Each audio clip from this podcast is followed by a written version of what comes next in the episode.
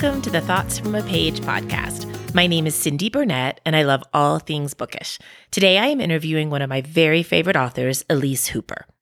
A native New Englander, Elise spent several years writing for television and online news outlets before getting an MA and teaching high school literature and history. She now lives in Seattle with her husband and two daughters. Today, Elise is joining me to talk about her latest novel, Fast Girls. I'm glad you are listening, and I really hope you enjoy the show. Hello, Elise. How are you today? I'm great. Thanks so much for having me, Cindy. I'm so glad to have you. I read an early copy of Fast Girls and I just loved it. I've included it in several roundups and have been recommending it to everyone I know. Thank you so much. I appreciate that. Why don't you tell us a little bit about it? Well, Fast Girls follows three athletes Betty Robinson, Louise Stokes, and Helen Stephens. These are three women, all from the 1920s and 30s, who went on to become unexpectedly, I should add, track champions.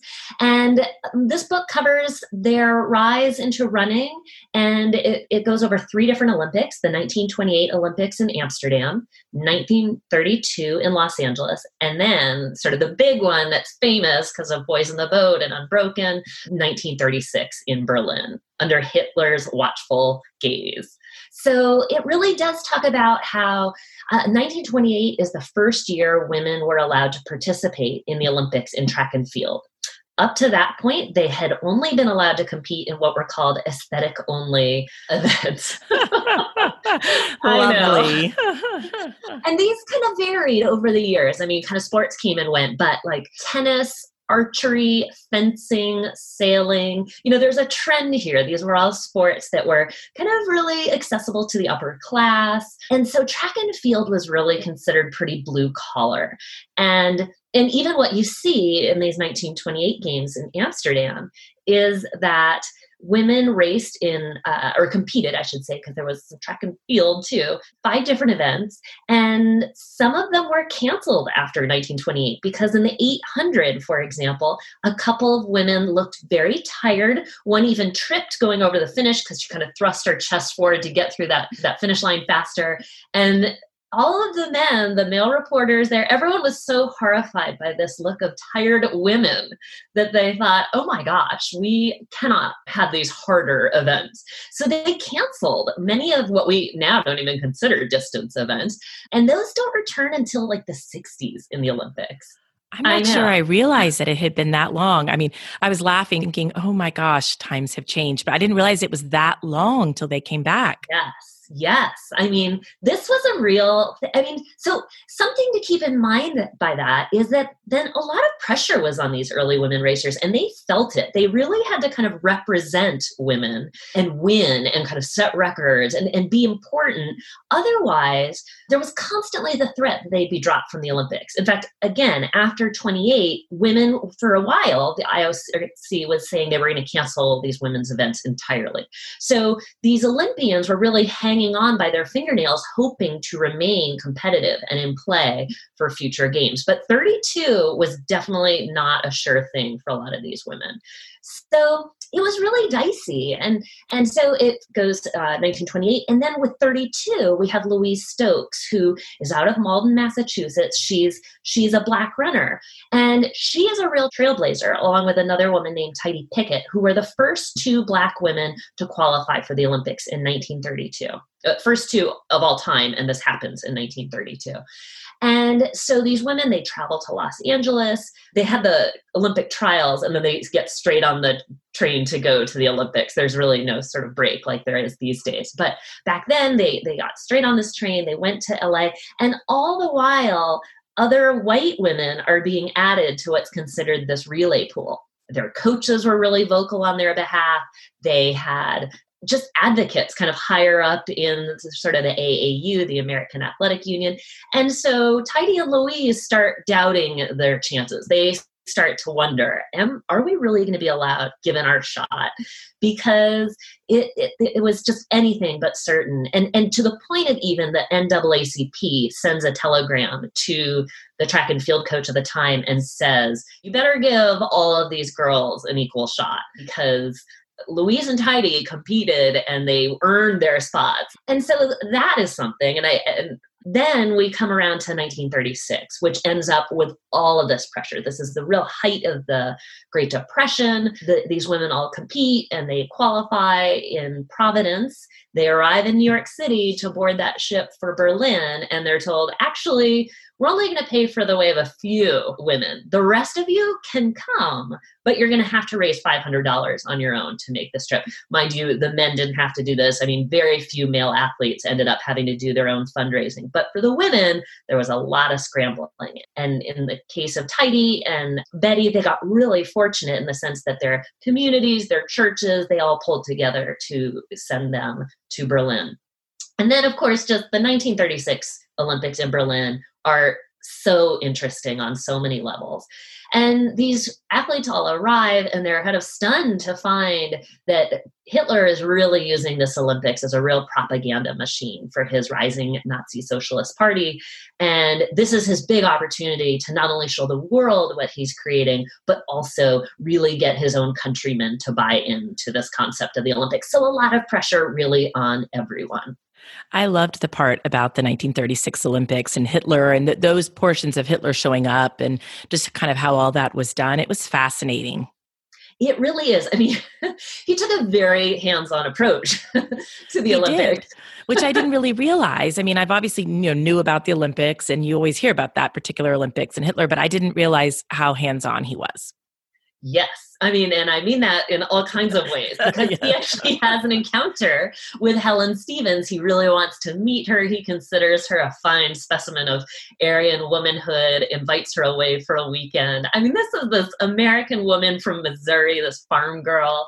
it, it is just amazing. There was a constant sense of while everything was bright and shiny in Berlin, and Berlin was certainly putting its best, uh, best foot forward. There were a lot of pretty dark things happening in the shadows and and these athletes knew that. They could see it. They were experiencing it. So it creates a real tension within this experience of this high flying olympics with heavy political social all of these uh, pressures added to the to the whole pot and I thought you did a great job of representing all of that, all sides of it. Like I felt like I was there and could understand there was an undercurrent, but that they were trying to present one facade while there was a lot of other stuff going on underneath. The Olympic party, I think there was a party maybe some of the yeah. German officials had. Yes, so it was all fascinating. You did a great job. Oh, thank you. Representing all of that. Well, those Olymp- I mean, I really w- was learning so much. There's so much to learn about those games. And the Nazis, they document everything. So I was able to read their official report that they create after is has all these photos, it has blueprints. So I mean, I could learn everything I wanted about the Olympics and more from their from what they put together. And then just there are all these accounts from other athletes Uh, many of women on the team created oral histories eventually with their so i was able to listen to all of those. And and so i was able to piece together just this sort of complicated picture of berlin. And really so much happened every day there that it really i mean you could have just set the entire story right there I was just going to say that. You really could have just had the 1936 Olympics as a story, but it was great to hear all of their backstories and understand how they got there and everything. But yes, it could be its own book. And my next question was going to be how did you come up with the subject matter and did you do research? So you just addressed a little bit of your research, but how did all that get started? How did you focus on these women? Right. Well, this is a funny one. I was actually just in the sort of in the beginning stages of starting a new book, and it wasn't really working for me for a variety of different reasons. And my younger daughter was working on a project for her library class in fourth grade, she needed to pick a famous American to do a biography project on them. And she picked Gertrude Ederle. Now, I suspect you now know who Ederle is because I think you read probably the afterword in my book, but I had no idea who Gertrude Ederle is. She was the first woman to swim the English Channel. She was an American, a girl out of Brooklyn. She had competed in the 1924 Olympics in Paris and been very successful, had several medals under her belt. It took her two tries to cross the channel, but on her second, she did it. And she became what you know, President Wilson called her America's best girl. She came home to great fanfare, and she really becomes an advocate for women's swimming. And, and so she fascinated me. And there's a great nonfiction book by her, by Glenn Stout. And I became really interested in her, but I did feel like Glenn's book I'd read. My own daughter was a swimmer. I don't know much. I mean, I, I love to swim, but I don't know much about competitive swimming. So I cast my net a little wider in the world of trailblazing women athletes. I am a tennis player still. I compete all the time, USTA league tennis. So I was interested in a tennis story, but I ended up finding these stories about these track stars. And now I had raced track in high school. I have run lots of various 5, 10Ks, all these things through the years years, have done the marathon. I've run the Boston Marathon. So running is definitely something that I love. And I started digging in these stories and found Betty Robinson, then Louise Stokes, Tidye Pickett, and Helen Stephens. And I just knew this is the story for me. I love the Olympics. As a kid, I figure skated and like Peggy Fleming was my hero. I mean, I've been a long time Olympic fan and had so many different fantasies about competing in the Olympics myself. I finally realized, all right, I guess I'm now going to go to the Olympics as a novelist. I'm going to go to three different Olympics. I'm going to imagine these. And so that's really what happened. As I started researching, I, I really kind of the scope of the story, I really wanted to start in 28 when Betty first gets this opportunity to race in Amsterdam. And then I really felt it runs through 36. These are really our pioneering women. Then the Olympics take a few, uh, we missed the next two Olympics because of World War II. So I felt like 28, 32, and 36 were a distinct period upon themselves. And I mean, there are so many stories there and so many fascinating characters. I had plenty of work cut out for me. and so my research, I think you're asking about research too. I mean, boy, I was reading everything, everything I could about the Olympics. I was also, there's some great nonfiction books about these women and biographies. I read those. I listened to these oral histories. I went to Missouri to visit the Helen Stephens collection. I got to hold her track shoes and read her handwritten diary from oh, Berlin. That's so cool. It was. It was amazing. And I went to Malden, Mass. I'm from Massachusetts. I went to see this statue in Malden that's been dedicated to Louise. I was able to visit a few of the monuments I talk about and and find the old tracks that she ran on that have since been paved over and they're in like a strip mall parking lot. And I have a picture of me kind of standing in this random parking lot pointing at the at these railroad tracks you can just scarcely see. Um, I actually was just hearing somewhere that there is a, ra- a, course in Malden named the Louise Stokes Trail.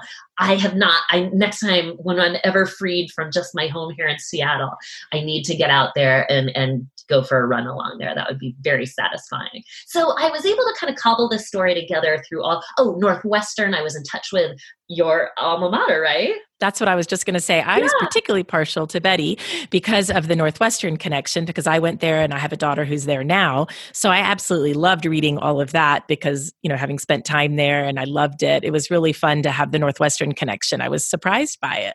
Oh, yeah, that was really fun. I worked with this great archivist who sent me all kinds of great uh, school newspaper stories from um, Northwestern's school paper at the time. I mean, I was in touch with like archivists at the Thornton Historical Society in Chicago about Betty. They sent me her yearbooks. And so Glenn Stout, this is, it all comes back full circle, but Glenn Stout, the journalist who had written the book about Trudy Ederle, he had also written a couple of articles about Louise Stokes. So I managed to track him down. He now lives in Vermont. And he was gracious enough to send me this gigantic file he had created about Louise um, from these old library, these old newspapers on microfiche at the Malden Public Library. So he was generous enough to send me his file. He allowed me to copy it. So he was a great contributor to some of some primary sources for me. He had at one point interviewed some family members of Louise's. So really, um, I got so much help from librarians and archivists, and it was it was such a, an awesome adventure. Well, that's so funny that you mentioned Gertrude Ederle because I was just sitting in on a Susie Orman Schnall event about the actual World's Fair and the grounds. And there's a pavilion that's still there, a little kind of snack shop that has her name. And they were talking about her, and I was not familiar with her until I heard that. And I know you and Susie have an, an event together and then are doing our event together in September. But it's just funny how there's a, a decent amount of overlap in your books. And then again, you know, a person I'd never heard of and twice in one day now. Well, we even have more overlap than that. We actually have two characters in common. Um, we have Eleanor Holm, who was an Olympian in 28 gosh, I need to double check this, but maybe 32. Definitely, she's on her way to Berlin for 1936 when she um, gets in trouble with the American Olympic officials and is actually kicked off the team uh, in a really sexist way because she gets in trouble basically for partying too much while all the men all carrying flasks around all the time. They're gambling. I mean, it was really such a double standard. But she kind of gets the last laugh by getting a job as a reporter and showing up in Berlin anyway. And so she is in Susie's book. And then Johnny Weissmuller also gets a few mentions in my book, and he shows up in Billy Rose's Aquacade show. So actually, that was an early thing that Susie and I had connected on that our books had a few people in common. I love that. And I think that will make great events. I'm excited for our event in September to yes, be able to kind of talk about them and talk about both books. Great. Thank you so much. What do you hope your readers take away from this book? Boy, that's such a good question. I mean, I really I hope they are surprised by so many different things. So many things I think we take for granted. The idea of just going out for a run, which many of us are doing now that gyms have been closed and all that kind of thing, that is a hard fought path that these women really paved the way for us. Because women exercising, that was really frowned upon for so many reasons. I mean, everything from your uterus could fall out to you could develop a beard and a mustache potentially. Can mean, you imagine? these were the things that people believed and argued about. But these women really were so tenacious. They weren't to be deterred. And I think there's so much to learn from that. And also, I hope they see that there is still so much progress to be made. I mean, the Olympics still do not have an equal number of events available to men and women still more women could be in leadership roles in the Olympics. And then just beyond the Olympics, even coaching, pay, benefit all of these things that we are handed out to male athletes are much harder to come by for many women athletes, as we all know. I mean, that's in the news. But I really hope that we see much more progress in, in sports teams, mm-hmm. media coverage. The media coverage, I wrote all these newspaper stories for this book, partly to show how the media talked about these women in the 20s and 30s. And there's still a lot, a long way to go for how we talk about women athletes as opposed to men. So I, I guess my number one thing of all of that jumble of things I hope readers take away. It really is the tenacity of these women and and and I hope that people are inspired by them. Oh, I'm sure they will be. I was just amazed. You include so many fascinating details and stories, and I think definitely people will learn a lot, but also be inspired. Good. I hope so. I'm a former high school teacher, so I always take it as the ultimate compliment when someone says, Oh, I love this. I had so much fun learning but I was learning. And I always am like, ha ha ha. I always try to be tricky with trying to educate people whether they know it or not. Well, that's what I love about historical fiction because you are being educated, but you don't feel like you're reading some long tome that is so dry. You know, instead, you're learning a ton and, and enjoying it while you do it. Good. I'm so glad. I hope so. How did you come up with the title to Fast Girls? That is such a funny one. I knew the title right away. And this just the title, I just knew it. And I know that there's been some kind of talk about it, just girls, is it included in too many titles? I didn't even care. This one was all about fast girls. And I liked kind of the play on fast because these women were considered, I mean, they were a bit morally objectionable in the opinions of some at the time. And so I did want that kind of double play on, on fast. But but yes, these were the fastest women in the world. Well, and the reviews are so fun to read because reviewers have been so clever in their terms and using the different running and the track. And was I was enjoying reviewing them before we were talking today, and I was like, people are so clever. oh good. I i that is fun. I mean i love a good play on words. And i i when i was working on this i took a workshop here in seattle at hugo house with lauren groff had come to town. And she did this whole exercise on structure and what is the structure of your book and she really introduces structure in a very fluid sort of new way to me and i really realized this book was taking on the form of its actual content in the sense that it is a relay. I mean, there are these three main characters, and they are running through the story, passing the baton off to each other as each story goes to the next storyteller. So that was a really fun way for me to picture this book. So at its heart, form is kind of following function here. I love that. I hadn't even thought about it that way. Do you have a say in what your cover looks like, or did you have something in mind for this one? How did that all come about? Oh, that's I always love talking about covers. This was a cover that totally surprised me. I, I had no idea what was coming. But this is my third book now with Morrow, and they have treated me, I feel, very well with covers. I love the covers of my books. And and this was one they sent to me. I was away for a weekend actually on a book event for Learning to See, my second book, and it showed up on my phone is where I first saw it. And I just I just knew I loved it at the first look. The only thing that changed a little was the lighting. The first version was much brighter blue sky and they darkened it a little i think to show the sort of pending the clouds we know are coming in with the 30s and i believe two, yes, I'm just looking at the cover behind me. They added a few Nazi flags. They're very faint in the distance. We didn't really, we all kind of decided we just didn't need to give more airtime to the Nazi flag, but they are there faintly in the background just because these women on my cover are looking out at the stadium in Berlin. And, and so that needed to be added. But yeah, I really felt they got this cover so right. I mean, I can tell exactly who the women are on the cover. I, I felt it was really, I was thrilled by it. I think they do a great job with their covers. They, they pay attention to what the story's about, represent it well, especially their historical fiction, but really all of their covers. I think yeah. they stand out in that way. I know. And you know, I've now gotten to the point where I can always tell a Morrow cover from a distance without even a few of the like the PS little thing on the corner. I can always tell because they really do make very elegant looking books, I would say. I totally agree. And I had not noticed the Nazi symbols. So now I'm going to have to go pull my cover out and look when we're done. Yeah. Well, I'm kind of glad, to be honest, that they don't jump right out at you. now, I know you are actually, but I will ask you are you working on anything at the present that you would like to tell us about?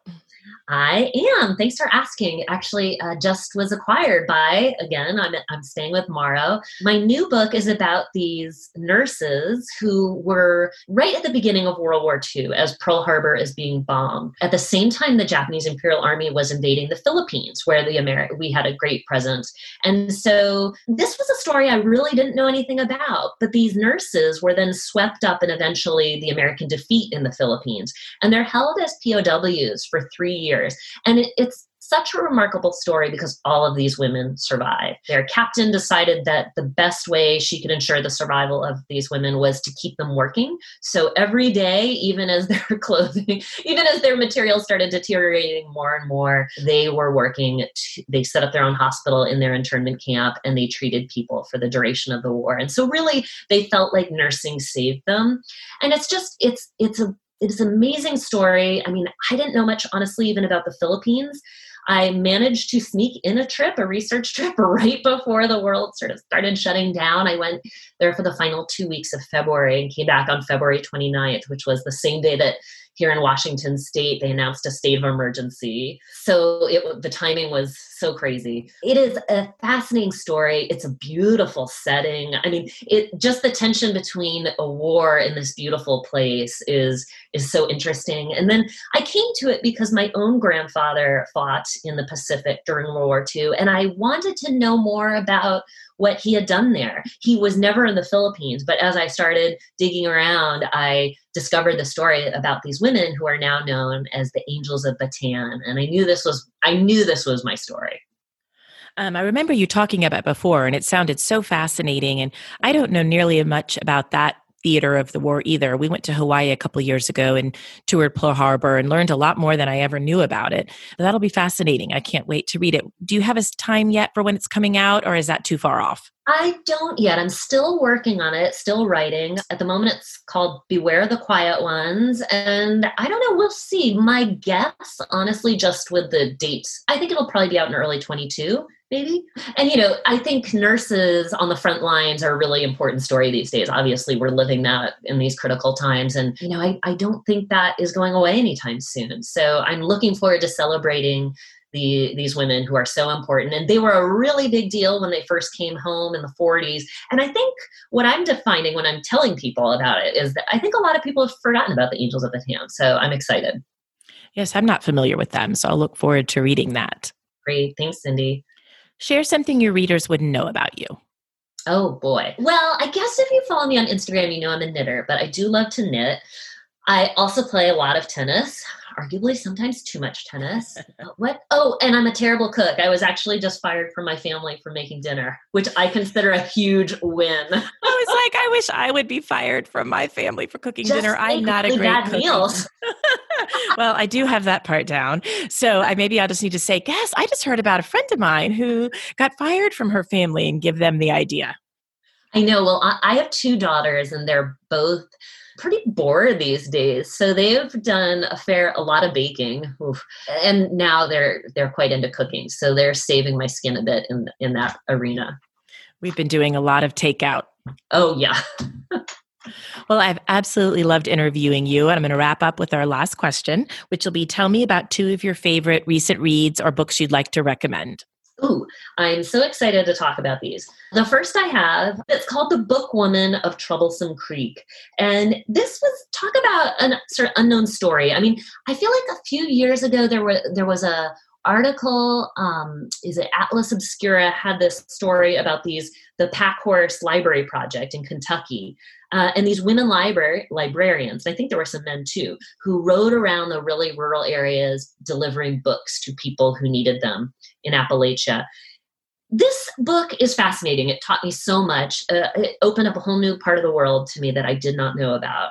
And, and it's just beautifully written. I was really inspired. I mean, this whole idea of these blue skinned people, I didn't know anything about that. I highly recommend this one. That was one of my favorite books last year. I absolutely loved it, and I've told so many people about it. She did a great job combining two little known things the blue skin and the traveling librarians, the pack horse librarians. And I just thought it was a fabulous read. I do too. I couldn't agree with you more. And I actually think it's so relevant to us right now. Issues about race, um, even issues of isolation. Yeah. And I think it's always important to get to know our own country and other parts of it because I'm from New England. I feel pretty well versed in you know revolutionary history and that part of the world. And now i live in the west and i've kind of shifted around here in the west a bit. But this, kentucky was a whole new ballgame to me. So boy i really enjoyed this one. I'm, I'm really glad kim michele richardson is shedding a light on this fascinating story and then the next one I have is called Real Men Knit. Now, I'll admit, I haven't read this one. It's by Kwana Jackson yet. The cover is gorgeous. It's so bright and fun looking. I am a big fan of fun books these days.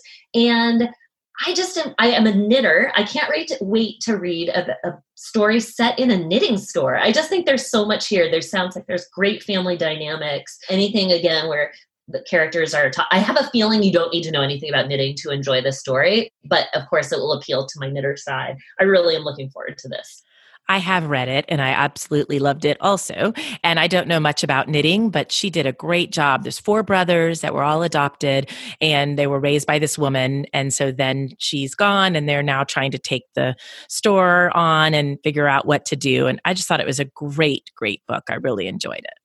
Oh, good. And you know, someday, Cindy, when we ever talk, I'm going to try to stump you with a book you haven't read.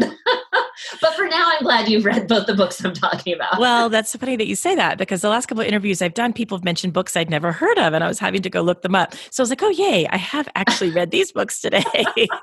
so uh, you and I just must line up in our taste for what we read. I think we do. I feel like whenever I read your articles where you're highlighting books, you're always picking some that I've kind of just heard about and I'm dying to read more on. I always trust your judgment. Oh, well, that's very nice. Thank you. Well, thank you for agreeing to be interviewed today. And I hope everyone will pick up Fast Girls and actually pick up Learning to See also. I loved that when it came out about Dorothea Lange. So thank you again for joining me. Oh, thank you so much for having me. It's so nice to connect. I mean, I miss people these days and I, I love talking with readers. So thank you for giving me the opportunity. Thank you so much for listening to the Thoughts from a Page podcast. If you like this episode, and I hope you did, please follow me on Instagram at Thoughts from a Page. Leave a review wherever you listen to your podcast and tell all your friends about the Thoughts from a Page podcast. I would really appreciate it. Elise's book, Fast Girls, can be purchased at Murder by the Book, where I work part time. The link is in the show notes. And Elise and Susie Orman Schnall will be joining Conversations from a Page, our literary salon, in September on Zoom. If you'd like to join, please go to our website, cfapage.net, and sign up. We'd love to have you. It'll be a very fun event. Thanks as always to KP Regan for the sound editing, and thank you so much for listening.